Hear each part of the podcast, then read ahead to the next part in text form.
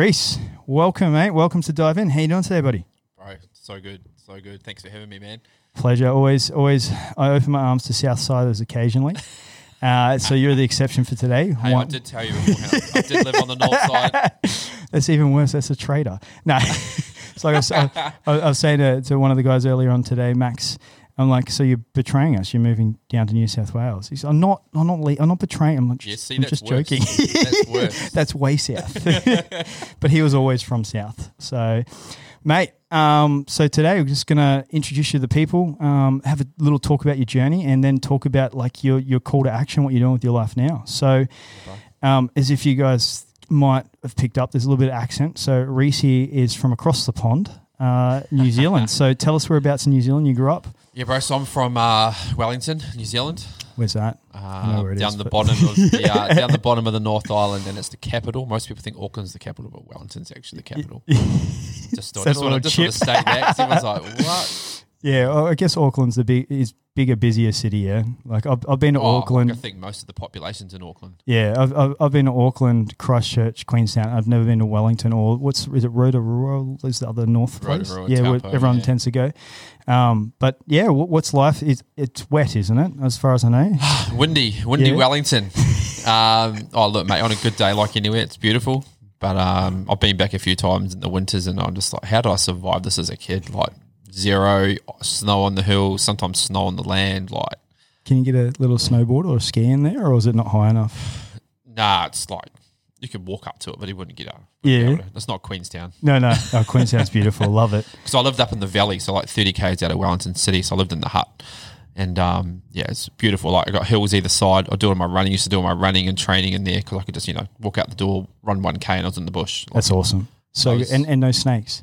No snakes. and I was saying to someone the other day, I was like, I'd move. I'd love to move back home just for the bush because I hate snakes. we, we we did a fence at my house uh, a couple of weeks ago because I've got huskies and they keep eating my thing. Like literally, they ate my motorbike, my car. They ate your motorbike. Yeah, twelve hundred bucks get a repair. They ate the brake line, the fuel. yeah, like I love them. They'll, they'll be a fur coat, and we're like, oh, we need, just need to get this fence fixed around the back. Yeah. And I get a message or a call every day from the Chippy's uh, apprentice, and he's like, we just found two more brown snakes in here. I was like, okay, just don't step on them. You'll be right. He goes, okay, all right, no, worries. just in case the kids. I go, the kids know not to play with brown snakes. We'll be okay. It's just, it's just not. We, we we're very like liberally okay with snakes in Australia, I guess. yeah. It's it's just I've been here 14 years. I should be used to it. and I've been, I've seen quite a few. And I've just gone, yeah, you know, not for me. Not for snakes and spiders are they're, they're our worst snakes spiders and politicians they're our worst things in australia so. Yeah, do you know what? I'm probably, I'm probably better. I'm okay with snakes and spiders, to be honest. when you're going to put it like that. um so what's life growing up in wellington um so is this entire childhood or adulthood like Um, yes, I was there till 27, so I've been, I'm 40 now, so I've been over here, what, four, I've been 14 years in May. So, yeah, no, so from zero to 27, born and bred, Upper Hutt. Yeah, Obviously, I moved around a little bit when I was, as I moved out of home, but mate, it was, looking back, it was pretty cool, right? It was, a, we lived in this small neighborhood initially when I was little. We had a massive park behind us. Everyone knew each other on the street, so the kids would be out playing touch footy, Yeah. cricket, freaking I don't know, whatever you want. We're just playing. We're just having fun, man. There was no just riding your bikes. You know, cars were never cars would stop to let Yeah. you keep playing. You know, Game it was on, game off sort of yeah, yeah, yeah, Yeah. So it was it was awesome. Like it was just cool. And then my my dad had a business, and so you know, mum was kind of the stay home mum. So you know, it was cool. And then you know, I think by seven or eight years old, I was riding my bike to school. Like Yep. it's just and school was a bit of far away. I had to go over a motorway and everything to go to school, but it was just. You know, mum kind of helped me and supported me, and he's like, "Well, you off you go, you're on your own." Like, it's di- different life now though isn't it Oh, just the freedom. I think the freedom for a child, but you know, and I think I know where we first built, first mum and dad first bought the house. Like when they first bought it, there was no, there was bugger all houses there. Like now, it's just you know, freaking house.com, really, isn't it? like anywhere. But um, but oh yeah, I think just now you've asked me, I haven't really probably ever thought about it, but my upbringing was freaking awesome. Like Yeah. I was sporty. Um, I went to a boys' college. Um, Oh, pri- high, pri- high school. pri- private boy Oh, no, it wasn't private. No? no, no, no, that definitely wasn't private. um, even though people, because we had the blazers and stuff, you Yeah. were like, oh, it's private, but you know, it definitely wasn't. You didn't pay the private. oh so, so so over there they have boy girl school state schools Yeah, Yeah. like it's semi-funded. Like you still got to pay. You have to Yeah. pay. You've got to pay Bits a and little bit of money, but it's yeah. not like you're not paying like hundreds and thousands. Like you Yeah, would at no, some no schools. grammar. Ugh. Yeah, there's some. there, There is some schools in New Zealand like that, obviously, and um, but my school was it was only like at the time I think it was only like 670 boys there. It was Yeah, a boarding wow. school, so we had a lot of boys off the farms around New Zealand and stuff, and um, big rugby school. Yep. So yeah, there was a massive rugby school. Actually, it was just a massive sports school. So Yep. which for me was awesome because I was a massive sports person, so, So I kind of was- thrived. What was your first go-to sport? Oh, first go to sport, I played soccer when I was Yeah, good little. choice. For about four, played for four years, and then um, it's like oh, better go play rugby. And my dad was like, yes, he's finally, he's finally grown He's- pair. he's He's, definitely finally grown a pair. but soccer was a real good transition to that man. Like I think, um, you know, anyone out there listening, like I think sports are just cool. You don't have to be good at them. Just play sport for the team, but you just learn some skills. And So I think going from soccer to rugby, I became the kicker at rugby. Yep. Played first five, played wing, played half. I was- I was real versatile. But yeah, I could kick goals, do the drop kicks, do all that stuff, and um, I loved it. I loved it. I mean, um, as I got older, it was pretty. I was I wasn't very big. Obviously, I'm not that big now, and I wasn't that big that back then. So I was playing against a lot of big Maori fellas who would squash the shit, which wasn't fun. If you got the unique goal as a kicker, then that's all you got When to I was right? fast, I could Yeah. run. So I could, you know, after about 40 minutes, they would get puffed out, the big fellas, right? So you can start to kind of get around them, Taunt bit them a little bit. But you know, I did all right for a little fella. Like I was pretty gutsy in defence, and I didn't really, um, I didn't back down. And I came away with a lot of broken ribs and shit, but that was just still part of it, man. Like I think it was just, especially being at that high school, it was really strong. Um, Gives you the bond. bond, yeah. When you played for your school, like there's a lot of pride. So it was kind of you just even if you didn't like, like half the guys on your team because they're a bunch of wankers, right? You They're, just they're better than the wankers you're playing against. yeah, you, you- you forgot about it, and you're like, they're the wankers until Yeah. uh, full time. Then you're like, oh, he's still a dickhead, but Yeah. you know. But it was just that kind of like you just played for each other, and I think that's what was really important. But yeah, man. So I yeah, soccer was my first one. I did rugby, um, played tennis since I was five. So I had coaching and stuff since I was five. Played tournaments. So, but then yeah, so running and then running was kind of became my sport as a teen. I was always did a bit of running. I didn't really train. I trained at high school, and I said I was actually quite good at it. What kind of running? Uh, middle distance, long distance. So, yeah. so on the track, three thousand meters was kind of my. And I actually, I actually, I actually held my school record until um, got broken last year. So I held it for Ugh. 20, 22 years. Can Can you go back and beat a kid? Are you allowed to go beat their record? I Yeah. beat them, but not running. but you know what I mean. Like I was like, I never, I'd kind of forgotten about it. It was my cousin who'd who'd gone a few years ago, and he's like, "Oh, someone beat your record." I was like, "Oh, It's cool. pretty good. Pretty good That's long distance, broken, right? Yeah. So um, so yeah, so I did three thousand meters, and I, I think my last year of high school, I got second at the nationals and for, for secondary schools. Ran for New Zealand for cross country. Yep. Um, Is this the? Is this when you say cross country? Is this the one where it's the water, the hurdle, like? bit of everything. Yeah, so cross country is a bit longer, so it's kind of ranged from four, six, and eight kilometers Yep. for high school. Um, ran started running for a club, and just I just really I thrived. I loved the training. Like I trained every day, got up early in the morning, trained after school, just got into it. But I also why I ran, I also played rugby. I also played tennis. I played touch rugby. I played indoor netball. I was just It's like sports. my body's I think doesn't love me for it now, but at the time it was kind of like I didn't want to really give up anything. But then towards the end of high school, it was kind of I played rugby, but sometimes I'd leave the rugby field, run down the road, and I'd do a running race. Like Yeah. I think, how the fuck did I do that? Mate, But uh, you- just got so fit, and I was so disciplined at what I did. Even though mindset wise, I probably wasn't looking back. I was always I doubted myself a lot, which probably stopped me from even being better. But I was pretty stoked with how I got and what I did and all the rest of it. So so going through high school was was academics ever a, a, a linear thing for you, or was it just that was there yeah, like because I you was, had to I do was it? real good with homework and assignments and doing all that, but I just I really struggled with the study thing. Yeah, I get that. Maybe I had a learning difficulty. I don't really know. I think it was just to be honest. I just didn't. I just didn't really. School's a bit boring. Not boring because I love going to school because Friends, I, no, my sport? sports Yeah. and stuff. But I also like I didn't like I wouldn't play up in the classroom and stuff. But I just got bored because I was like, science boring, maths boring, English boring. You know, like it was kind of like. But if you're giving me stuff that I do now, back then, it would have been a different story. I Yeah. just, and there wasn't the stuff there is now. There wasn't you can go do a certificate in this and go do this and go do that. So it was just yeah boring. The last couple of years of high school, I just yeah I didn't really you know people, teachers would call my mum and you know, he's not applying himself enough, and she'd go, "I get applying you, whatever, fuck." Yeah, as long as you as long as you behave, you turn up. It doesn't matter, yeah, right? like I yeah. behaved, and I guess because I had a bit of a name for my running, I think maybe teachers turned a They bit of a you a bit blind of eye. the old the old the old he's an athlete. Was Yeah, so that- I think looking back, DC. I don't have any regrets, man. Like it wasn't a priority for me, and you know, a lot of my friends went off to uni after school and stuff, and I was just like, meh. I kind of studied for a year and I was like, no, this isn't for me, and just went into the workforce. what, what did you do when you first left school? I worked in retail. yeah, I've been there. Yeah, just What- worked in retail at a, in a clothing shop, and I ended up climbing my way up to like regional manager type, Yeah, regional manager type stuff. So by the time I was twenty four, um, but that was a struggle, and then obviously that's you know, in those four years leading up to that was a lot of my mental health struggle started. So it was kind of, I think it was cool. I enjoyed it because it just got me out of my comfort zone.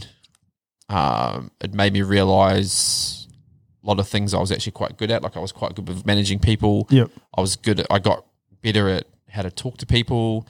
My listening got better. Like, cause I was actually quite a shy, Yeah. before, I was quite a shy person. I guess alcohol probably brought my confidence out a little bit, right? But then having this job kind of did too, because I have this kind of purpose. And I, I, mean, I started literally down the bottom as a part timer salesperson.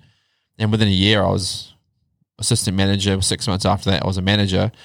And then they had me moving up up to Hamilton in New Zealand for a year to turn a, turn a store around. Where, where's that- Hamilton in New Zealand? an hour down from Auckland. Okay, So it's yeah. like about seven hours from um, Wellington. So I moved up there, moved my whole life up there, and they wanted me to turn the store around that was really struggling. And within six, within eight months, I went for, went from um, I went from bottom store in New Zealand to the number one. that's pretty cool, man. Um, and I yeah, and I, and I look back and I go, I didn't.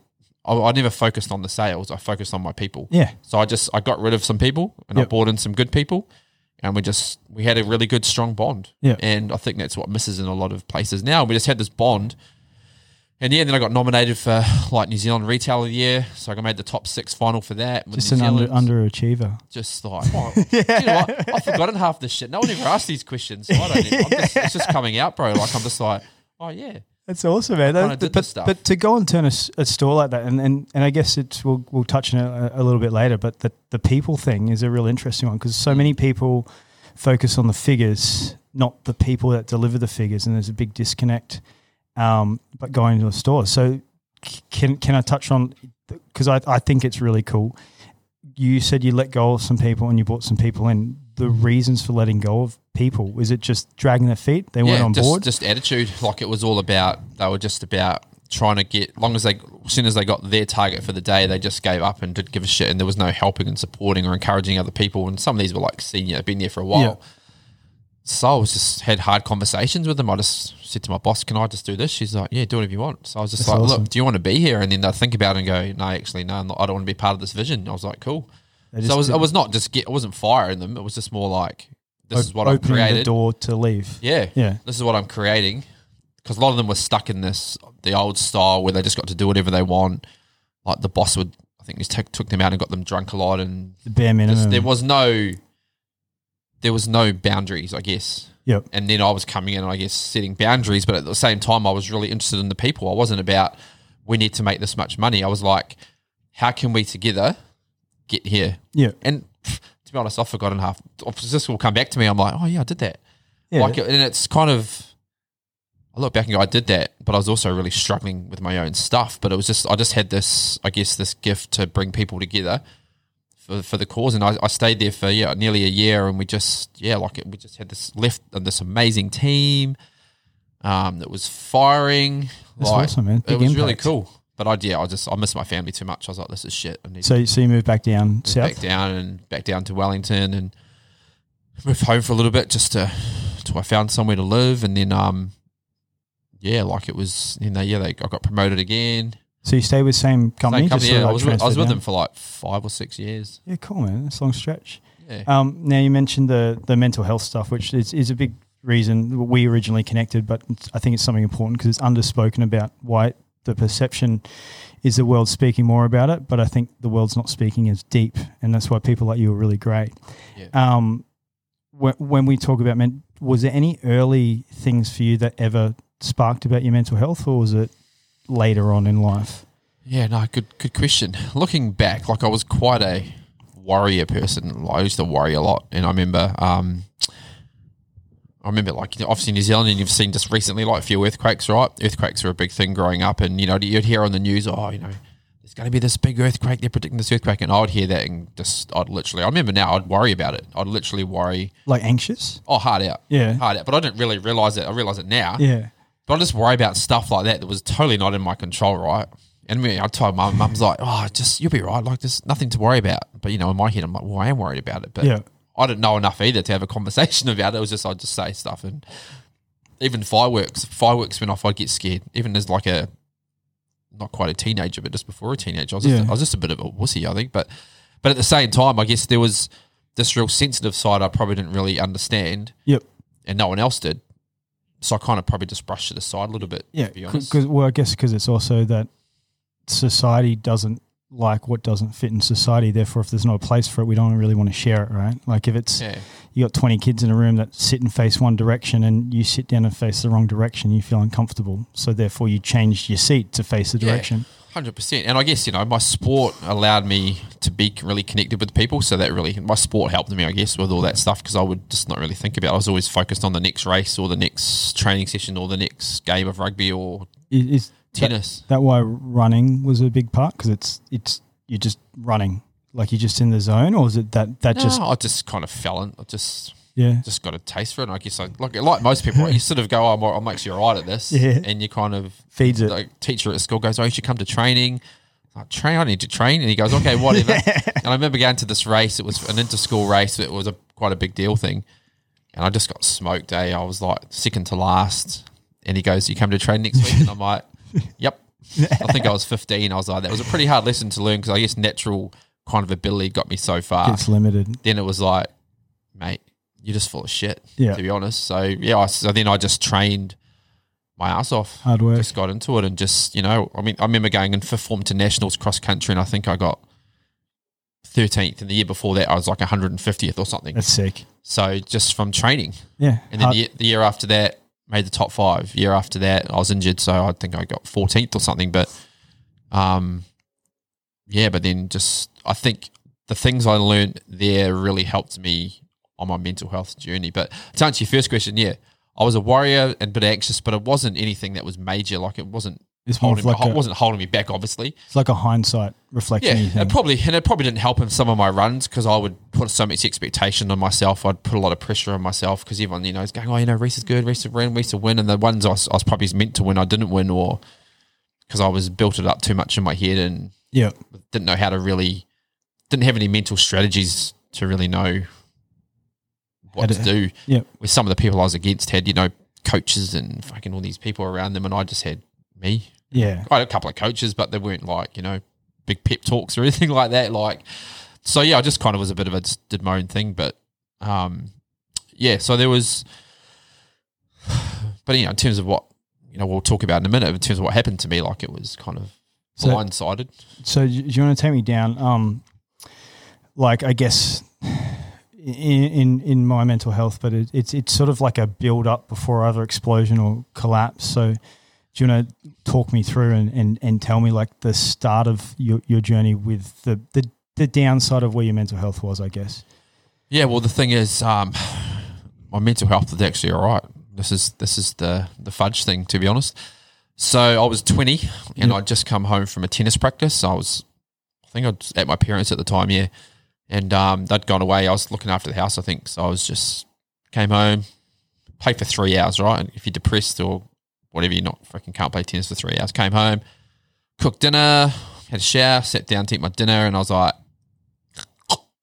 like just gasping and I was like, can't swallow. I was like, what is going on here? I just, so I started pacing up and down the house, rang my best mate and he's like, you're right. I said, like, can you just talk to me? Just talk to me. I said, I don't know what's going on. And I didn't really tell him what was happening, but I just said, can you just talk to me? Yeah. Had a conversation. I felt all right. and Then I went back to eat my dinner and nah, started up again. And I was like, felt real tight in my chest and my heart, I could feel my heart bulging out of my thing. And I was like, rang the ambulance and they were like, oh, yeah, no, you'll be right, mate. You'll be right. Didn't send anyone. Thanks, guys. I was like, right. So I just went and sat, I laid on the driveway and I was just like, oh, whatever. I was literally just laid there, go, look at the stars, going, this must be my time. It's going to die. Because I was like, ambulance don't want to come.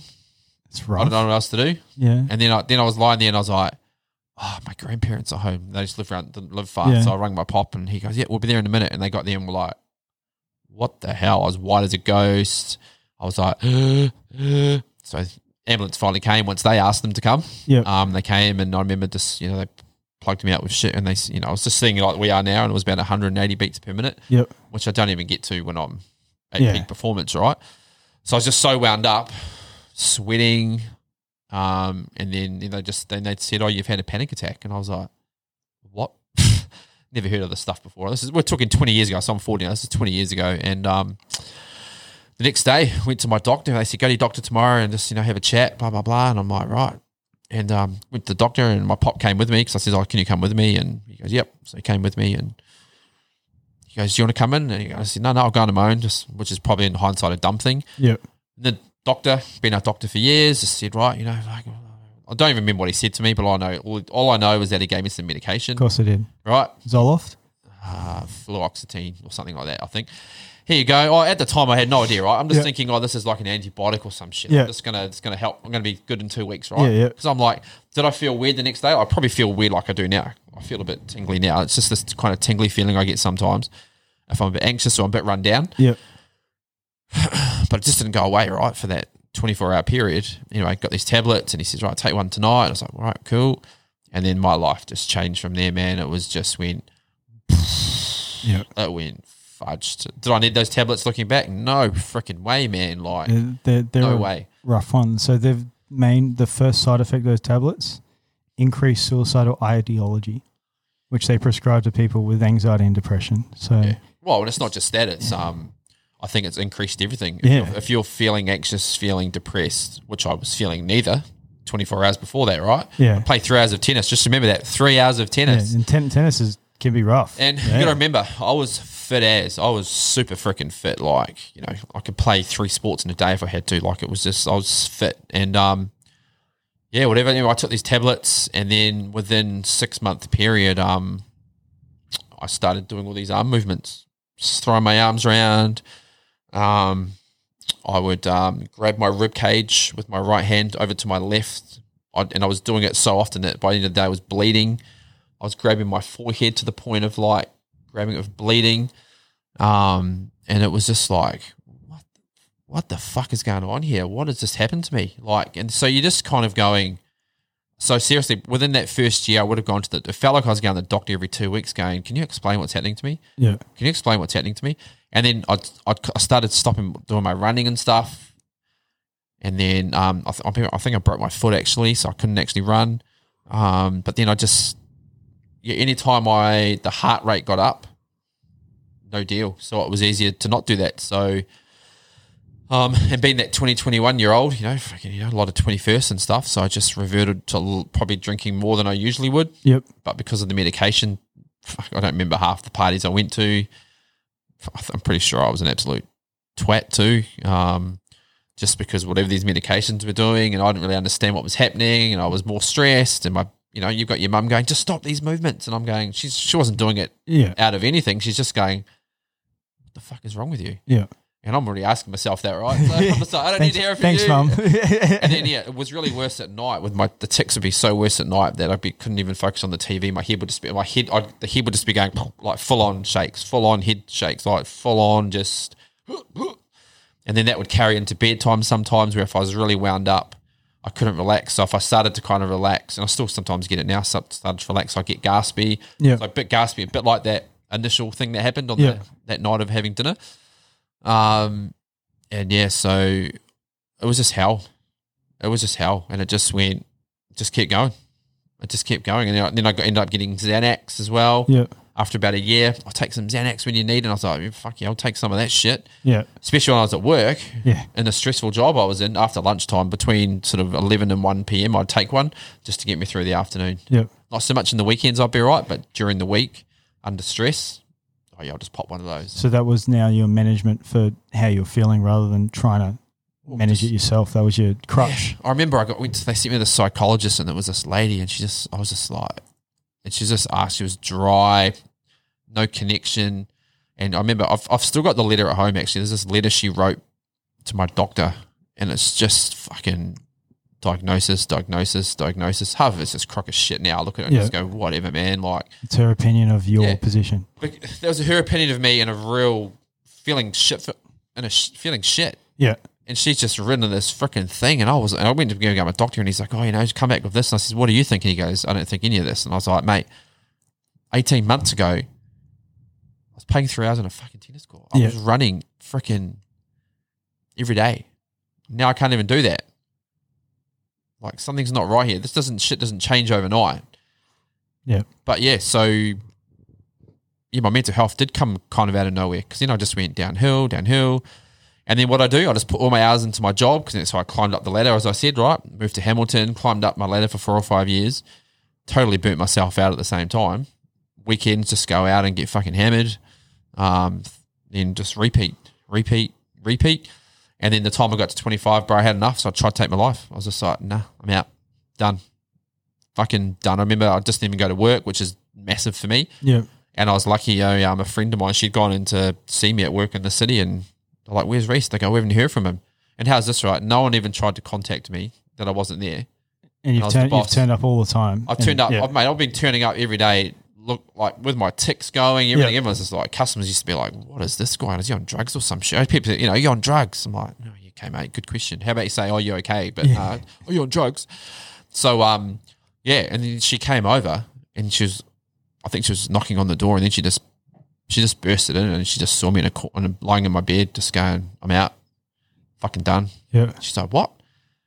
And then, um, yeah, like then, I then I tried to go at her with a knife. I never, I've never said this. I was just trying to go at her with a knife. I was like, not literally. I was just telling her to fuck off, like Yeah. just get away, let me do what I got to do. Yeah. And then she, it took her about two hours to get me kind of calm. And then we just sat there and spoke. I just spoke for two hours and just broke down and said, "I fucking hate my life." Yeah, man. I'm done. That's, that's the, but it's a rough fucking journey. Like, Yeah, I was That's- done. And but then the thing is, I never talked to anyone, and like, you know, my my mum and my mum's not here now, but my dad's always like, man, we could tell something wasn't right, but it was just you didn't open up. And I was Yeah. like, yeah, no, this is my own fault.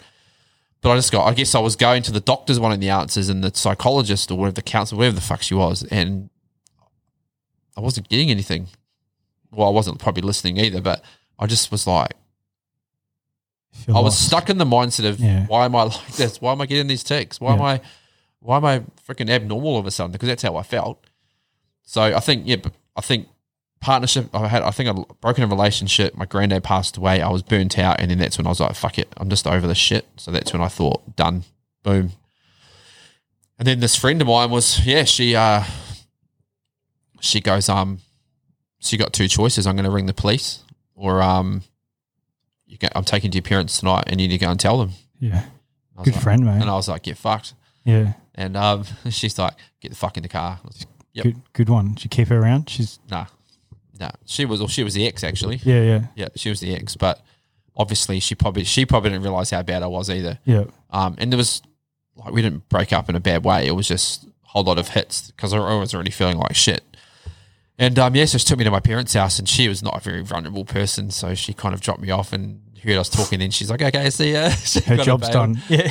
And then yeah, but it was kind of it was it was a pretty cool night. Like I just wasn't cool. I remember mum and dad, my sister and brother. Then they just asked him to leave the room, and I just said, "Oh look, this is what's been happening." And I just opened up, and I remember just standing there, and my mum and dad just came in, and we just had this cool group hug, and my dad just goes, "We got you," That's cool, man. and just hearing that, I was just like, and we just all had a moment, Yeah. bit of emotion. It was like I felt it.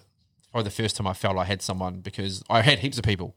But you, you, f- you feel But I was- cold to them, right? Like they, you don't. I was just trying to distract myself with everything but wanting to feel. Yep. Um, and I say to people, you know, if you, you could have um, brushed your finger up and down my arm and I wouldn't have felt anything. Literally, that was how numb I was. And uh, yeah, and I just remember I resigned from my job. Me, my dad said, let's go have a meeting with your boss. And they were pretty good. Um, they even paid out all my sick leave and stuff. They were cool. So I just, yeah, I just got jobless. I moved back home. But I was mute. Like you'd get one or two words out of me a day. Just had nothing. Like I was so just done. Just like nothing left. Um, but my parents were good. They just kind of let me be and just let me go through a process, whatever I needed to be. And my mum bought me this DVD of yoga. So we're talking 20 years ago, right? And I remember she put it next to my bed she goes, "I have a look at this." And my first thought was, it's probably the only words I said that day was, "It's fucking gay, isn't it?" the fuck does yoga, right? So, um, but she left it there, and I just kept looking at it every day. And then I started reading it. I'm like, helps breathing and relaxation. I was like, oh, okay, that might help. so then after about a month looking at it, I was like, okay. I, I did it re- religiously. 40, 40, it's a 45 minute workout. I did it 45 minutes every single day. Within six weeks, I was outside painting my parents' house. That's cool. Six weeks after that, I was out for a run with my dad. I hadn't run in fucking ages. Went out for a run because I just obviously my system needed not thrashing myself, which I'd been doing, and needed calm. Yeah. It breathe. needed just some stuff Yeah. to refuel me rather than let it out. You know, in terms of like, because I, when I was training, I'd just go hard, like Yeah. ev- intense, the intensity, intensity. Well, this was like, oh wow. So yeah, so within um, six months, I was back in the workforce. I had got another job and started managing people again, and and then um, yeah, were, were things better? Yeah. Was I fixed? No, because I still hadn't really um seeked help for what was really going on. So do you say that like this is the base camp for your your climb of where you are now, sort of thing? Like the coming to your parents' house that day, the the conversation, Nah, that was one of them. It's kind of like the start of the that was kind of the first little climb, Yep. and then um because some people hear that and they go, oh man, and I'm like, nah, that's just the beginning. Yep. So two years after that, obviously, um, I left to come to Australia, and Yep. then looking back, I can safely say now that I came over here, I ran away. Yep. So my parents weren't getting on. I was kind of in the middle, and it was just shit. And um, I had a good mate over here. So the job I was in over there, um, a guy from Australia, a rep came over, and I just got he took me to out for dinner, and I just said, "Oh, have you got any jobs going?" And he goes, "Oh, we might." And he rang me back the next week. He goes, "Yeah," and I said, "Oh, I can come over in May." And he goes, "Yeah." So this was January. So I just went and booked a flight, and I just said, "Oh, hey, I'm leaving in May to Australia." Everyone was like, "What?" Didn't talk to anyone about it. Just said, "I'm doing it." Everyone was like, "What are you doing?" And I'm like, "Just got to do it. I got to, I got to do something. Got to change it up." Like a fresh slate, or Yeah, I'd have thought maybe leaving everything. be everything left? just be be fixed, right?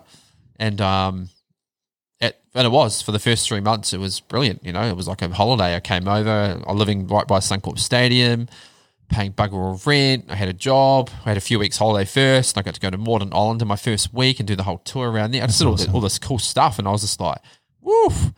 Australia's not bad. Oh, life's, life's amazing. But then, you know, straight back into the workforce and the stress comes back. Nah, that's, I started falling apart again.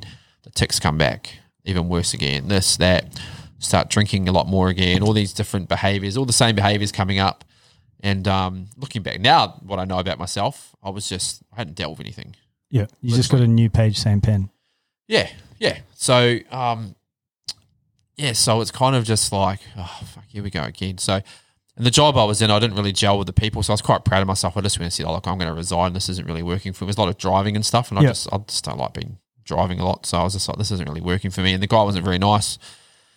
He tried to keep me actually, and I was like, mate, you're actually the worst person I've ever worked for in my life. You just treat people like rubbish Yeah. and it didn't really align with me. And um, so I got a job working for Athlete's Foot, running a store on the Gold Coast. And um, within three months of that, man, um, the boss came to me one day and sat me down, took me for coffee, and he goes, uh, "So they were owners, they owned it, and they said, um, look, we've had a bit of a think about it." And I was really close to them. I was staying at their house. I was clean to their kids. They were look, they tr- looked after me really well. And he just turned around one day and goes, uh, "Yeah, so." When we leave here, if you just want to grab your things, just give me the keys back, and um, yeah, I'm just going to let you go. The walk you. And I just we just had a massive month. It was, it was at back to school month of January, and we I just I'd got all the stuff from my old boss. I'd gone to schools of their van, and I'd made all this extra money for them. We'd just we'd done like two hundred percent on the year before, and I said, "Oh, why?" And he goes, "Oh, look, a few of the staff aren't really comfortable with you, and, and I think it was because of my tics and stuff." Yeah, yeah. So I said, "You mean they're not comfortable because of what going?" And he goes, "Yeah." And I said, "Oh, that's cool." And he goes, "Yeah, I think I think you should just you know fuck off back to New Zealand to your family." It's fucking shit. And I was like, "Fuck, what the fuck just happened here?" And I was just been in shock, and I was just like, "Fuck, righty, I was just like, I had nothing to say. I was like, I think the drink hadn't even come out. I just walked, I just gave him the key, walked off, grabbed my bag, got in my car, and just broke down. Just sat there breaking up. And I had a girlfriend at the time, and I just rang her, and I said, "Oh, I just lost my job." And she's like, "What?" I told her, and she's like, they can't do that. And I was like, well, they can apparently. I said, I don't have energy to fight. I just, I don't want to work for someone that is intimidated by what's going on for me. Yeah. Um, so yeah, so I so then I struggled to get a job. I didn't work for three or four months, and just I went downhill again.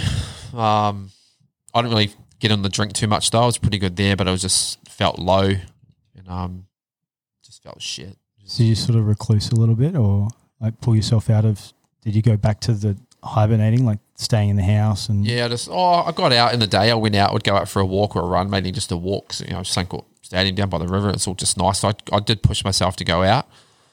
Um, I was doing some study at the time, so I, was, I think I was lucky. I was doing a bit of study. I was doing something, so that was kind of keeping me occupied a little bit, just something to focus on.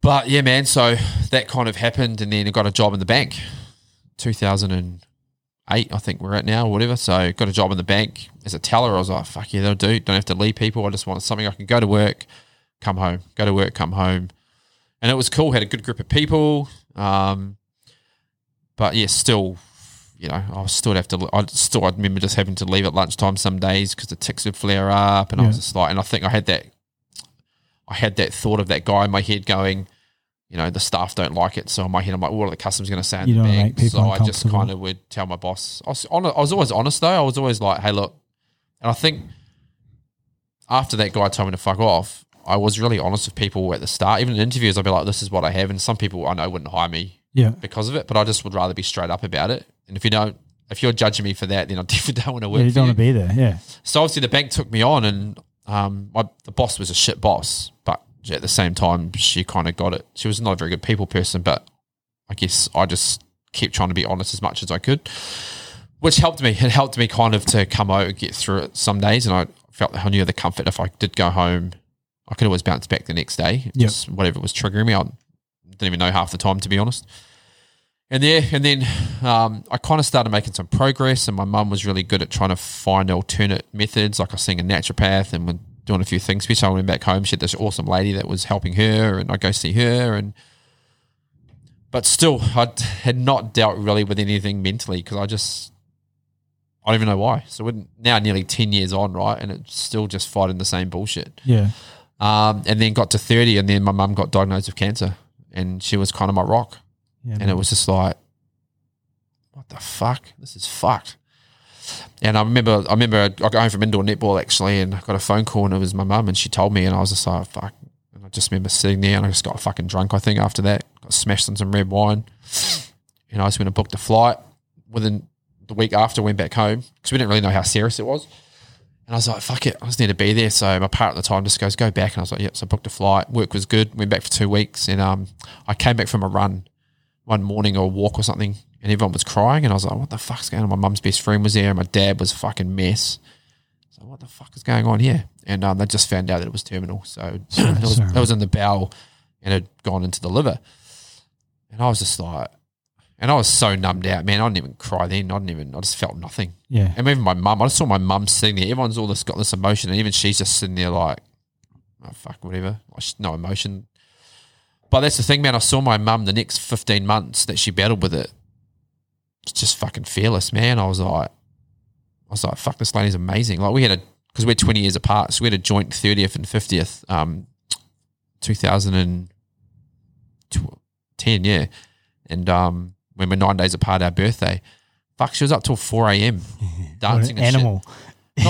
no drinking, no nothing, in this fucking pain, the still this all this pain in her bowel still and shit, and she was just fucking up, and I was just every time I, so I went back a lot more, and the more I hung out with her, I was like, man, you're a fucking inspiration. Like I was just like, fucking ballsy, even to the point where, um, she came over in March 2011, and she died in April. She came to Brisbane, flew on a plane, totally knew the risk, they couldn't get insurance, right? So she fucking got fucked up here. She was fucked. Yeah. And my dad was just like, what? Anyway, I was had an engagement party and they came over, man. And my mum again, fucking driving us all home, fucking hammerly drunk and shit. And yeah, six weeks later, she died. Sorry to hear, man. But, but she just had this like inspiration of like nothing, even though she was beaten, she wasn't beaten. yeah. And I was like, fuck, I could learn from that. Head up. So, in. you know, when she died, I didn't learn straight away. Trust me, I fucking just I went back for six weeks, got fucking maggot drunk, didn't cry at the funeral. I read I did a speech though. I um actually she did Toastmasters a couple of years beforehand and I found a speech she wrote and it was called um How I Want to Be Remembered. So I was like, it's fucking perfect. So I actually read her own words out, which is cool. that's awesome. And um, but yeah, no tears. Fuck, the funeral was two and a half hours. We actually had a half time for the funeral, bro. Like it was just ridiculous how good it was. And I just thought and we danced, all we partied night all night, and everyone was like, "Should we be partying?" And I was like, "It was a Saturday night." I was like, "Well, mum would be." Yeah, Fucking, it's not about what you should do. It's about what would she want. Fuck it. So it was good. It was good. But again, just had dealt with nothing, man. And even um, we went down the park one day with my brother. We used to go down and kick the footy around, and he goes, "Oh, let's do some running." And I was like, "Yeah, yeah, yeah." And I put a bit, I put a quite a bit of weight on actually. And he never beat me in anything, and he fucking smashed me. Not once, not twice, about three times that week, bro. He just fucking hammered me, and then I came back to Brisbane after six weeks, and I'd got promoted at the bank, and I was um, running my first big branch actually, like in one of the big ones, and so I fucking probably wasn't even fit mentally to do that.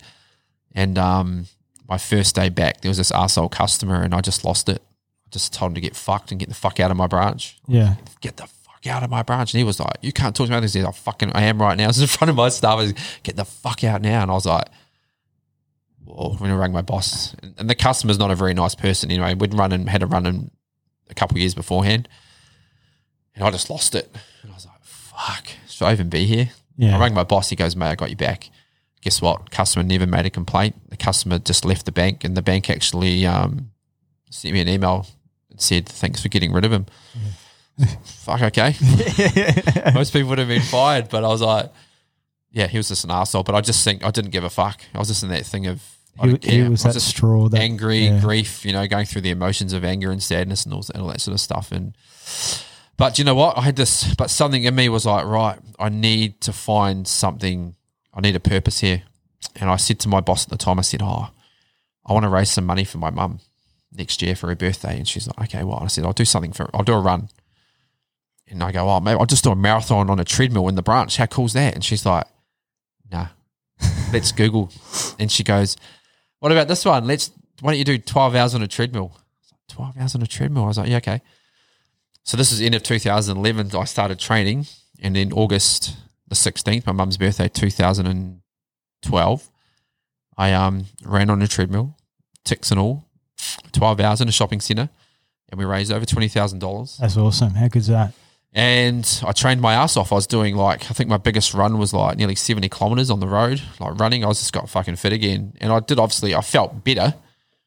Was I stood? I still have my tics and stuff yet, but I felt better because I had purpose.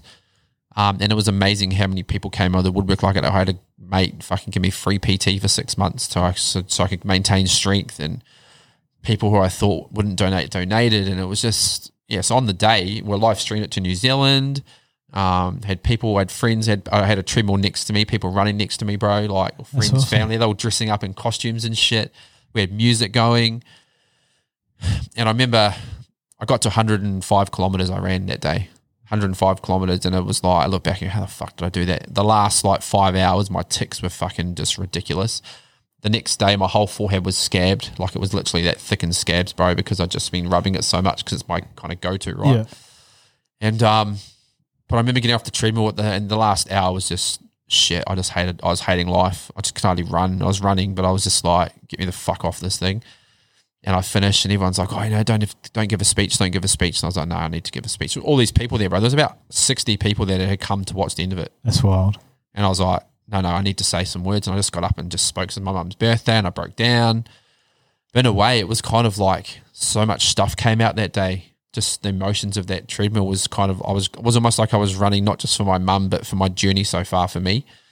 And yeah, I got fit again. I did. Um, I ran my first marathon like four weeks before this. Like it was just fucking ridiculous what I did. I don't even know how I did it. My body was just cooked. But I remember the next day, went to my physio, got a massage, and he's like, "Bro, you're not even limping, bro." And I was like, "Oh mate, you should have seen me last night. I was cramping like this and shit. I was in so much pain." I said, "Yeah, no, I'm good to get on the piss tonight now." I just had a fucking massive night on the piss that, that night for dinner with my friend, all the close people that were there. It was just like, wow. So that was a massive turning point in terms of mentally going, I don't think I need to be on these medications. I don't think I need to be struggling anymore. Yeah. But it wasn't the final turning point. Um, my relationship, who I was engaged with, broke up just after that. And then um, I went to a mate's wedding early 2013, one of my best mates, and fucking again got fucking maggot drunk. I'm pretty sure I was a dickhead. And um, I sat at Auckland airport coming back a couple of days later, and I sat there and Xanax, I'd usually take that to fly. Yep. And I was like, no, I'm not taking this today. I'm not taking this tablet today. And um, because I was I was due to go to China in about two two months, three months for the Great Wall of China marathon, and I was like, and I was giving a marathon a marathon the Canberra Marathon a crack in a four weeks time, and I was going for under three hours, and um, I was like, nah, not with Xanax. So I just I didn't take one for that plane ride home, and it was terrible. It was a shit plane ride home, but I did it without it, and so that was actually sixth of March. Yeah. Today's date, 2013. Happy I- anniversary. and I didn't take. I haven't taken one since. So there you go for, of Xanax. So I still was on the antidepressant, and I was on some other bullshit they gave me for my tics, which was even worse than an antidepressant. And yeah, I came off the plane that day in Brisbane. It was about 35 degrees, 100% humidity. And I was like, fuck it. so I went and ran. I went and ran 35 kilometers to celebrate, and I just about passed. And this taxi had to pull over and take me home for my last couple of k's because I was like had the wobbles. And this taxi man brought me inside and got me some water, and I just laid on the lino for two hours, going, I didn't take a Xanax today. That's the only thing that's I could awesome, think of. man. Fuck the fatigue. I was just like, I didn't take a Xanax today. And then yeah, four weeks later, I ran um two hours fifty two from my marathon. That's awesome. No Xanax. Under the three No hour mark. Down in Canberra, got the plane down on my own. Was down there on my own. No Xanax. No nothing. And then six weeks after that, I ran a great marathon. On, ran on ran on the Great Wall Marathon, um, and did three hours fifty three, which in context is pretty much the equivalent of the same time I ran in Canberra because it's you're running up fucking Yeah, it's- tracks it's and a- hills and steps and you know like the winner did it in three hours thirty six. So I got fourteenth, I think. So Did um ridiculous. so stop taking the Xanax for the plane? Did this? Did they get easier, or did you just get better at processing the anxiety of Didn't even flight? think about it, bro. yeah. I just didn't even think about it. Oh no, flying still got hard. I just used alcohol. I didn't that day, but I did it other times down the track. Yeah, Yeah. I did when I have. Um, but for me, just getting off that, especially during stressful times at work and stuff, it was like right. And I did that on my own, no doctor, no nothing. Because I had doctors in my life that were like, "This is you for life," and I was over it, man. I was like, I need to take some, take charge. So that was my day of. That was my real. You know what? I've hit base camp, and I'm fucking going to Everest, and I'm getting off this shit. And then I hunted around for this doctor who I met through Vicky, who's um who's my ex now, but and um, you know, Eden's mum and my daughter, and she got me to a doctor, and um, that was when my life changed because I said I wanted this is what I want to do, and she's like, she goes, yeah, that's great, but um, I'll work with you, and she looked at me, and this little Asian lady looked at me in the eye, and she goes, I will work with you, but you need to start taking responsibility of your life, and I was like, whoa. It's a doctor. No one's ever said that. And I was like, whoa. I was like, and I started shaking. And she's like, I'm serious. And she drew me this triangle, right? And it was emotional, physical, and something else. And she goes, Where do you think you are? And I says, Oh, physical. And she goes, No, emotional. And I said, If you're willing to work on that, I will get you off your medications. And I was like, Okay, sure. I was like, scared of this lady, man. So do you know what? Every two weeks, I went to this lady, Dr. Tan's her name, fucking amazing lady. Every two weeks, What's I her went to first her. name? Yvette. Okay. Every two weeks, I went to this um to my doctor. Never, I've never paid, so I still go to her. I've never ever paid. I Shouldn't probably say that out loud. I? Um, I won't tell you where she is. Um, but yeah, she just had my back. But she'd made me really go deep, and it's the first time I actually started to understand. Because you'll be noticed through my story so far, I've never really told you what happened. It's I didn't freaking know, understand it. So I did this work with her. Um, I, I started doing tapping. I started learning healing codes. So using all these different techniques I'd never ever heard of, right? And it was just like, fuck is all this shit? And I was a bit anti, it's a bit like the yoga DVD, right? I was like, what is this freaking Hippie bullshit. bullshit? And then, just, and then I'd, I'd have a hot bath at night and I'd do this tapping, and then people would go, "Oh, you're a bit calmer today." I was like, "Oh, am I?" Didn't feel it, but I was obviously coming across more calm, and I wasn't breaking down because I'd break down fucking all sorts of shit sometimes just out of nothing. And um, I just went hard with her if, to um, so I came off my tetrabenazine, which I was on for my sex supposedly, which wasn't really for that. It was don't even what it was for. I came off that with her. I think that was March 2013 or 14, 14. And then by November 2014, I came off my antidepressant and I haven't had any since. That's awesome. So that's, it'll be seven years this year, yeah, cool. totally medication free. It's, But just anyone listening, like like, if you're on medications, you got to get the right help. But I guess I had all these people just block me, man, and tell me this is you for life, this is you for life, and I just didn't believe it. I guess my sporting mindset came into play, and um, I just had enough. I was like, I'm going to take some ownership, and this doctor made me take, and she's still my doctor today. And the best advice she ever gave me in the beginning was, I don't want to see you when you're sick. I want to see you when you're healthy. yep. So she actually just lives around the corner from me, and um, now she they've rented the house in front of her house, and she actually does it two or three three of her five days a week. She does there now. so now if I go around there, I literally just sit in the grass with her. We sit in the grass with a laptop and we just talk. That's cool, man. And and I'll be I'm thinking I'm there, yeah, I'm all good. And she's like, No, your shoulder's moving. What's going on? I'm like, Oh, actually this. And she's like, Yeah, I thought so. And next minute she just brings out all the shit I didn't even know it was there. Boom. Right. What are you gonna do from after this? Right. And I got an action I got to take away and do. Like, yeah, so I, saw her just before Christmas and I'm going my next appointment, I think, a couple of weeks' time. How good's that philosophy though? Is it and it can be applied to all coaching and all health things. Is so many people wait till they're morbidly obese, or so many people wait till we're crying in the corner, or, or, or instead of working on when we're in a better state to maintain and increase that better state. So it's such a good like come see me when you're well. That's Oh. sick. And I um I probably didn't really get it at the time, but in the past few years I've got it because when I go there, even though I think I'm okay, there's some again back to the triangle, right? It's emotional. Yeah. It's emotional things there, and she'll just see it in me. She'll see it in my body language, and what's and I'm like, oh yeah, actually, she's like right, but we have good conversation. Then she has her husband has a health kind of thing in there, so I get to do like some red light stuff, and um, she'll have sometimes a um like a electrode thing to massage the stuff out of me while she's talking to me. Like Yeah. it's just like it's a different world. Probably, but like you've got to sit up here, right? You're kind of set up for not just the medical, but you're actually set up for the holistic approach. Yeah. Fuck. Hope she never dies. Fuck. That's, I'll that's be- wild, I'll man. So is, is she? What is what is her She's GP. GP? Just GP. holistic, She's a GP, but she's also one of the GPs in Australia that's actually trained to be more that natural approach. like like a functional medicine sort of thing. Yeah, yeah, yeah. So, um, yeah, I guess I believed in me to come off it, but I knew I needed the right people to believe me that I, that I could. And do I still get my tics today? Fuck yeah, hard out. I got them on the way here because sometimes when I drive through tunnels and stuff, it comes out. And you probably going, well, why did you get all this stuff? And I guess working with my doctor, we we worked out that when I was 16, I watched two people die of a heart attack within two weeks at my running club. So obviously that night I came home from tennis practice, the adrenaline was going and whatever was going on subconsciously was telling my obviously telling you're gonna have a heart attack. Yeah. And I still have that belief today. It's been a hard one to crack. So sometimes if I if I'm stressed and under fatigue, like I'm pretty I'm not stressed today, but I'm pretty tired today and I've had a massive week, a massive day yesterday that I have to be more careful with I've got to take it if I can't go, if I can't go smash myself in a workout because it'll just bring it all up and Yeah. bleh.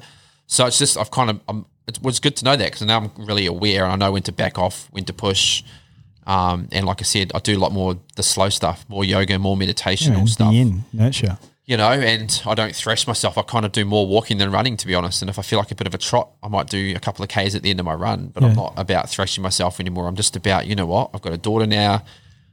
I've do all this other stuff and that I'm really passionate about. That I've got to look after me on the whole. So you know, it's just yeah, no thrashing yourself anymore. And I guess it's benefits. But then days like today where I'm like, I just feel my my physiology is just bleh.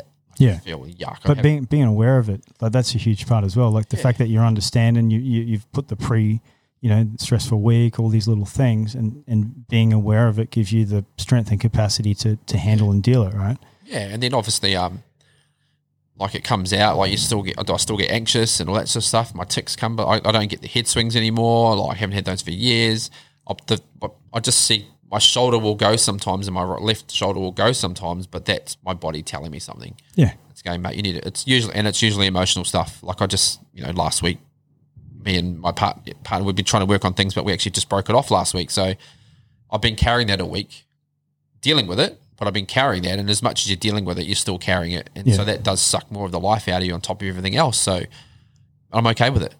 I just go, right, what does my body need right now? And if it needs just to lie down for an hour with a face mask on, fuck, happy days. Let's do that. Good choice. You know, so it's just about going, what do I need versus, oh, I need exercise. That means smashing yourself, which means actually that's probably going to make me think I'm going to have a heart attack and die, which is not, I'm not going to, but that's because my nervous system's so wound up to that maximum. I've got to go the opposite. Yeah. But it took me a long. T- I only figured that out. It was, it was like well, it's like a sixteen year journey journey sort of thing to 15 years, bro. Yeah. It was just like, and even now, I'm like, you know, as you know, to you're forever. still learning, man. Yeah, like, yeah, yeah. like, you know, there's so many things I'm learning about myself, like just everything. Like, I, I, I didn't feel for so long. I'm still feeling things that I haven't felt, if that makes sense. No, hundred When I say that, like, I don't mean like feeling um, sadness or that. I just mean as in feeling different things in life that I've probably done but haven't felt it because I wasn't, I was so numbed out. Yeah, And then now at the moment, yeah, I'm not like I've, I'm not drinking this year. I had I did the 75 hard challenge last year and didn't drink, and I was like, this is actually this suits me at the moment. So I'm just doing, I'm really cutting it back and going right.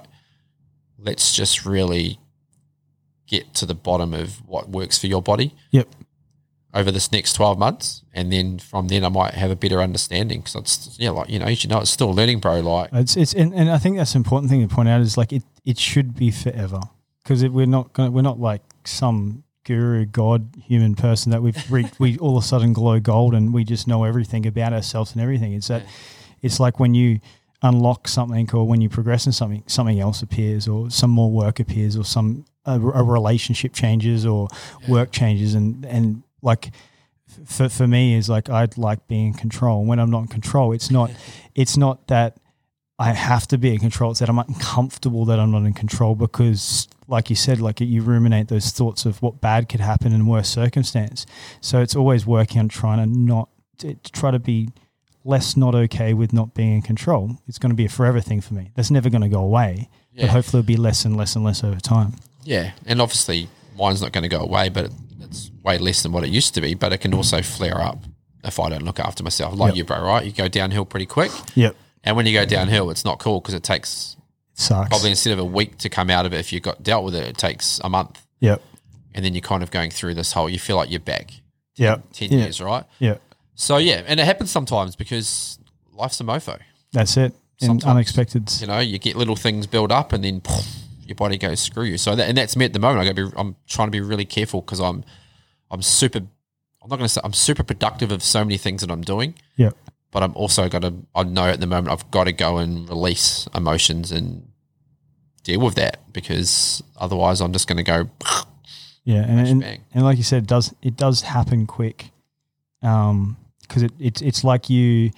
Sometimes I find with myself is you get better at avoiding what used to probably trigger you earlier on, and then when it gets that cup starts to overflow, it's like fuck, it's at it's at the front door. Jesus Christ, I've got to I've got to figure out how to do with this, or I'm going to end up in this bed or end up back on medication and, and things like. And, and the medication thing is some people need it, and that doesn't make anyone lesser or. But for me, the medication when I was on it literally took away how I felt as a human, and and for me that was that was a big thing. I remember um, when I had a really bad spill, probably about two years after my breakdown, or maybe a year. Um, my psychiatrist, who I love and I still see all the time, um, put me on double the maximum dose of the medication because it was a temporary thing. But I remember walking through a shopping center with my wife when I was on it. And this, so this is 400 milligrams of Pristiq. The maximum is 200 Holy Jesus! and I'm walking next to her, but literally it was like an out of body. I'm walking behind myself while I'm walking next to her, and she's turning and talking to me, but I don't hear her until I've walked to where I was. And she's like, "What are you doing? Like, stop!" Because they they don't understand it. They're not doing anything at fault. They just don't get. Uh, it's such a commonality that here's medication you're fixed, here's medication you're okay, but reality it's their anxiety that we're safer on it, which is fine, and I'm fine with that. But that for me was the point of where in my head I'm like, I can't keep taking this medication because it's going to eventually just take me exactly where I was before I was on it because I'm not functioning as myself. Yeah. So, Same as me, bro. It was just kind of that numbness of not feeling, and then you know you'd be in relationships, and they're like, "You're just not there." I'm like, "I don't feel there." you just don't care. Yeah, well, that's Yeah. that's it. They'd be like, but you," and I'd find alcohol and other things to use to distract it because it was easier than trying to have the same conversations because I didn't have any answers because I didn't understand myself. Yep. You know, Yeah. people are you on the spectrum or something? I'm like, fuck, I'm just on this medication, it's taking any existence away of what I feel. Yeah, yeah, and and it it's that and that's a tunnel in itself, um, and a, a, I think a very long, deep one because every like it, there's so many medications, so many different reasons, and I guess we're not doctors, so I don't. It's not Nah, my thing. for us to, yeah, to comment. I just can only speak from my own experience of what it did for me, and you know, I'm, I'm a lot better off now. so we, we get to now the now you've you, you know you're starting to ascend um, Everest. Um, the the journey. So you you were in banks, and then you started to progress down this like mental wellness. This you ta- I think your first part was like your first talk at a kids' school. Was it like was that Um, the Actually, no. When I was at the bank, um, I took a year off in 2016, 16, 17 as a stay-home dad. I took a year career break um, after Eden was born from one to two, and I wrote an ebook and I started sharing lives of my journey just on randomly on Facebook. And it's funny when they pop up, I'm like, oh my god. and um, but I just shared it. I remember my first one, like 2,000 people liked it. I was like, what the fuck is this about? Like, I was like, oh, okay, people resonated with that. I'll just share. I can't remember. It was like 10 minutes of just something. And um, and then when I go back to Sun, after a year off, I went back to Suncorp, the bank, and I just was like, was a bank manager, and I was like, no, I can do more than this. So I started really like going and talking to head office again. Well, we need to do some more about mental health, and I started just being the go-to guy. So I started running some workshops, and then other leaders would send me their people. Or maybe I'd I kind of ditched my branch in a way, and I'd go off and do things for them. International Men's Day, they flew me around Australia to speak at different events, sharing my own story.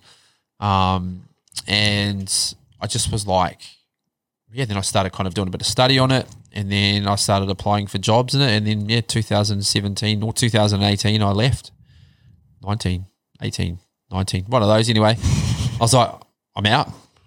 I've got to go and do it. So now I work in mental health now, obviously. I um started off um, yeah, and, and, and at the same time, yeah, speaking and I was speaking in some schools just through people I knew. They got me to come and share in schools, and that was pretty powerful, man. Like, so I just share my story, and you know, you have to be careful of how much I shared, but I share it. But then it was when you left, and seriously, I'd get these kids literally coming out of the bushes. Oh, can I just quickly speak to you? I'm like, yeah, no worries. And they're sharing shit with you they've never shared with anyone. And then I get the teacher ringing up a week later going, wow, I just had parents ring the school and saying that their kids just gone home and opened up for the first time that they're struggling about something. And I'm like, how good is that? I'm like, what?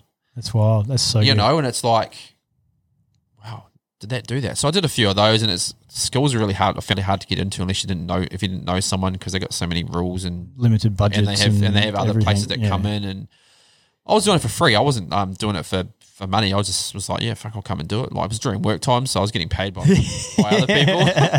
so I was like, kind of getting paid anyway. So like, oh, I wasn't really too fussed, but I just enjoyed doing it. And um, I got asked back to one school to do a workshop with um 15 guys, and I was like, and they said, oh, can you do a workshop with them? And I was like, well, about what? And they're like, well, they're all just angry. right, cool. So I did I did this thing on how to deal with our emotions. I just made it up. I just made it up based on what I'd done with them. I sat in a room, I did a bit of an icebreaker with them. And um, they're all a bit sort of standoffish, you know, 15 blokes in year 12, mate, you know, uh, we're all right. They're all kind of connected, I think, friends. And um, and they'd all heard my story when I'd spoken a few months before, so they kind of knew me. Anyway, I just had a couple of worksheets we did, and next minute, fuck, they're all standing up. It just was like it wasn't there, and they're just looking at each other, going, "Bro, I want to be there for you, but you know when you're smashing doors down and doing this and trying to punch us, it doesn't work, bro. We want to be there for you." And then this other guys, people standing up, they're like all of a sudden they're sharing their emotions with each other without smashing each other. And I was just like, what the fuck? And then one, then the guy, one guy stepping goes, yeah, I um, I smashed all my mum's doors um the other week. And I was like, right, why? Oh, just because my parents broke up. Right, cool. Is it there? Is it? So why'd you do that? Oh, just because they, they wouldn't let me go to schoolies. Cool. What have you done about it? He's like, nothing. Have you apologized? Nah. Because it was all about taking responsibility as well. Yeah. So I got feedback from him that um, within the week of leaving that thing, he went and fixed all the doors himself, How good is that? and um, and then he reconnected with his friends and he stopped fucking smoking weed. So just from having honest conversations, that he knew he actually wasn't on his own. Yeah, he was struggling. I got it right, and the, and his mates felt it. There was tears in this room. Fifteen young fellas having tears and shit. One guy had epilepsy. He didn't really have epilepsy. He just had an epileptic fit years ago, and he said he's, he's just told himself he's epileptic. Yeah. He never had one since. So I was like, well, yeah. And he went home that night and he told his parents and had an open conversation about it. And then because he'd shut away from them because he just thought he was a loser. Yeah. Just it opened up conversations that I never had, and that was like just made me go, man, I can, I, can, I get to make a difference just Big from sharing, man. right? Big difference. So, and even just thinking about it now, I probably didn't even realize it's, it's, I don't know, all the stuff we're talking about today. I probably haven't spoken about for ages, and I'm just like, oh yeah, I did that. Fuck. And I'm not saying I did that out of oh yeah, look at me. I'm just going. This is the power of having vulnerable, tough conversations in, in safe environments. Is that you'd be surprised who'll come and talk to you. Yeah. When I did the speaking things for Suncorp, man, I had massive grown men coming up and crying afterwards, shaking my hand, going, "You've just saved my marriage." Because they just don't talk. and they haven't even left the room Yeah. yet. He's they just like one guy. This one guy came up to me and he's just fucking. He wouldn't let go of my hand. He was massive, bawling his eyes out, and he goes, "I thought my wife was just being a dick. It's actually me. Yep. I'm about to go make a phone call with her." And I was just like, "Whoa, what the fuck, man?" And I was just sharing my story. I didn't share strategies or anything. I just shared my story from the heart. And a lot of that time was quite raw for me. So I'd be in tears and emotions was coming out because it was probably almost therapy still for me Yeah. going through my stuff. And I could talk about it a lot clearer now, but you know, a few years ago I couldn't. So, oh, I don't know. It's just ridiculous. So yeah, I work in mental health now. I now work in the community as a peer worker, so with my lived experience. And is it frustrating? Yep, because I don't think the system's great No. but that's why I'm in there because I'm also different. Um, to the point where I was with someone the other day and they're like, "Why didn't you bring any pen and paper to that?" I'm like, "Why did you?" "Oh, I've got to take notes. I'm like, "Well, how does that make that person freaking feel? Like they're a freaking experiment, Yeah. mate." I've had. I just told my boss the other day. I've had. I had. I've had one guy. They're meant to be with us for four months. He's ready to go in four weeks. Yeah. He goes, "What'd you do?" I said, "Had an honest conversation with him." Spoke to him. Listen. I listened. I actually asked three questions in the first hour I met him, and he talked for the next 48 minutes. And afterwards, he goes, Fuck, I've never opened up like that before. He goes, What did you do? I says, I just asked you three questions. Don't ask me what the questions were. I just asked him based on what he was telling me. And but he felt safe because he knew that he knew I was genuine. He knew I was actually there to give a shit. you're there for the answer. That's Yeah. uh, that's Yeah. that's the common one, right? People, I think it's the, hey, how's your day? But I'm already walked past you by the time you've gone to answer, and so I don't give a shit. I don't care. Yeah. and and that's that's the big problem. I think not just in like mental health, but just in life, is people will say they're both okay, but neither of them are okay because we're so trained to not talk about emotions and talk about how we feel. Yeah. So yeah, so it's tough. It's tough working in the in the thing, but then I'm kind of there because I want to be different, and you know, it's and and I obviously just and at the moment too, I need the money because I'm trying to build up on other yeah, man. So tell, tell me about uh um. So it's it's we overcome anything, is it? Is oh yeah, we overcome anything. So it's actually Yeah. going to be a year old actually in April, and it's kind of just to be honest, it started off as a bit of a hobby. I just wanted to create a community, which is on Facebook, obviously. Um, where people could come in, it was private, it was safe. I could, I would share whatever. I don't know. I just didn't know. I didn't know what I was going to look like. And then over the past year, I've just I do lives on a Sunday night. It's a bit like this, but I just do a live of someone sharing their story. Um, every morning, I every morning on my workout, I jump in for 15, 10, 15 minutes, and I share something, just my thought of the day, if you like, just whatever's come up for me. I'm, and I'm quite real with what I share. If, I, if I'm feeling shit, I'll tell them I'm shit. And then from there, I've kind of people wanted to work with me. So I do a bit of one on one stuff. I run a group coaching session on a Sunday afternoon now. Um, I've got people, a lot of people in there. The engagement's ridiculous at the moment just because people have seen how, I guess I've created the space, but then the people in it have made it because they're all connecting with each other and building each other up. and- yeah, man. And some of the feedback I've had of the past little bit, I'm just, I've have had tears. I'm just like, what? Did I do that? I had this vision of that's what I wanted to do, but that's what I've done. And it's, to be honest, it's still kind of just a hobby. I, I probably reluctant to call it the business because I don't want it. Look, if I can make money off it, great. But I'm reluctant to call it the business because it is a passion that Yeah. I want to help people that I don't want to charge a million dollars for people to come and see me. No. I want to charge an amount where people, some of the people can't even afford to come and see me, but I, just, I, I don't just get rid of them. Yeah. If they need a couple of sessions just to have a chat, I'll have a chat. That means they're going to save their life or they get to just feel heard for the first time, happy days. So, pur- purpose of the group essentially is to work through your shit. No, the purpose of the group, I think, is it's a safe space to come and be yourself, find or find who you are, because we're all overcoming something, right? Overcoming isn't just mental health, right? Loss of someone, grieving, just could be anything. And for a lot of people, we're holding on to things for, for years. Yeah. I've got people telling me things in this group they've, they've been holding on to for, for same as me, 10, 15 years, right? So it's a safe space where you can learn, you can grow, you be around like-minded people who actually give a shit and will hold space for you, and you can share. It's like an open. It's not. A, it's not the re-show. It's the you come in and it's everyone. Obviously, if you're people a bit out of line, or like, no, Yeah. come on, mate. But at the end of the day, people just get on there and share for two minutes. Hey, I'm struggling at the moment, and it's not a like a.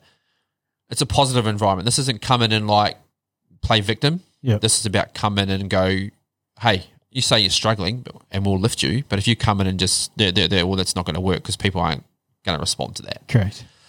And then, yeah, then there's obviously supports. You know, I have the group coaching, the one on one coaching, and then obviously the people connecting with each other behind the scenes, the conversations that happen behind the scenes. Because I'll be like talking to someone, I'm like, we should connect with blah, blah. Yeah, yeah.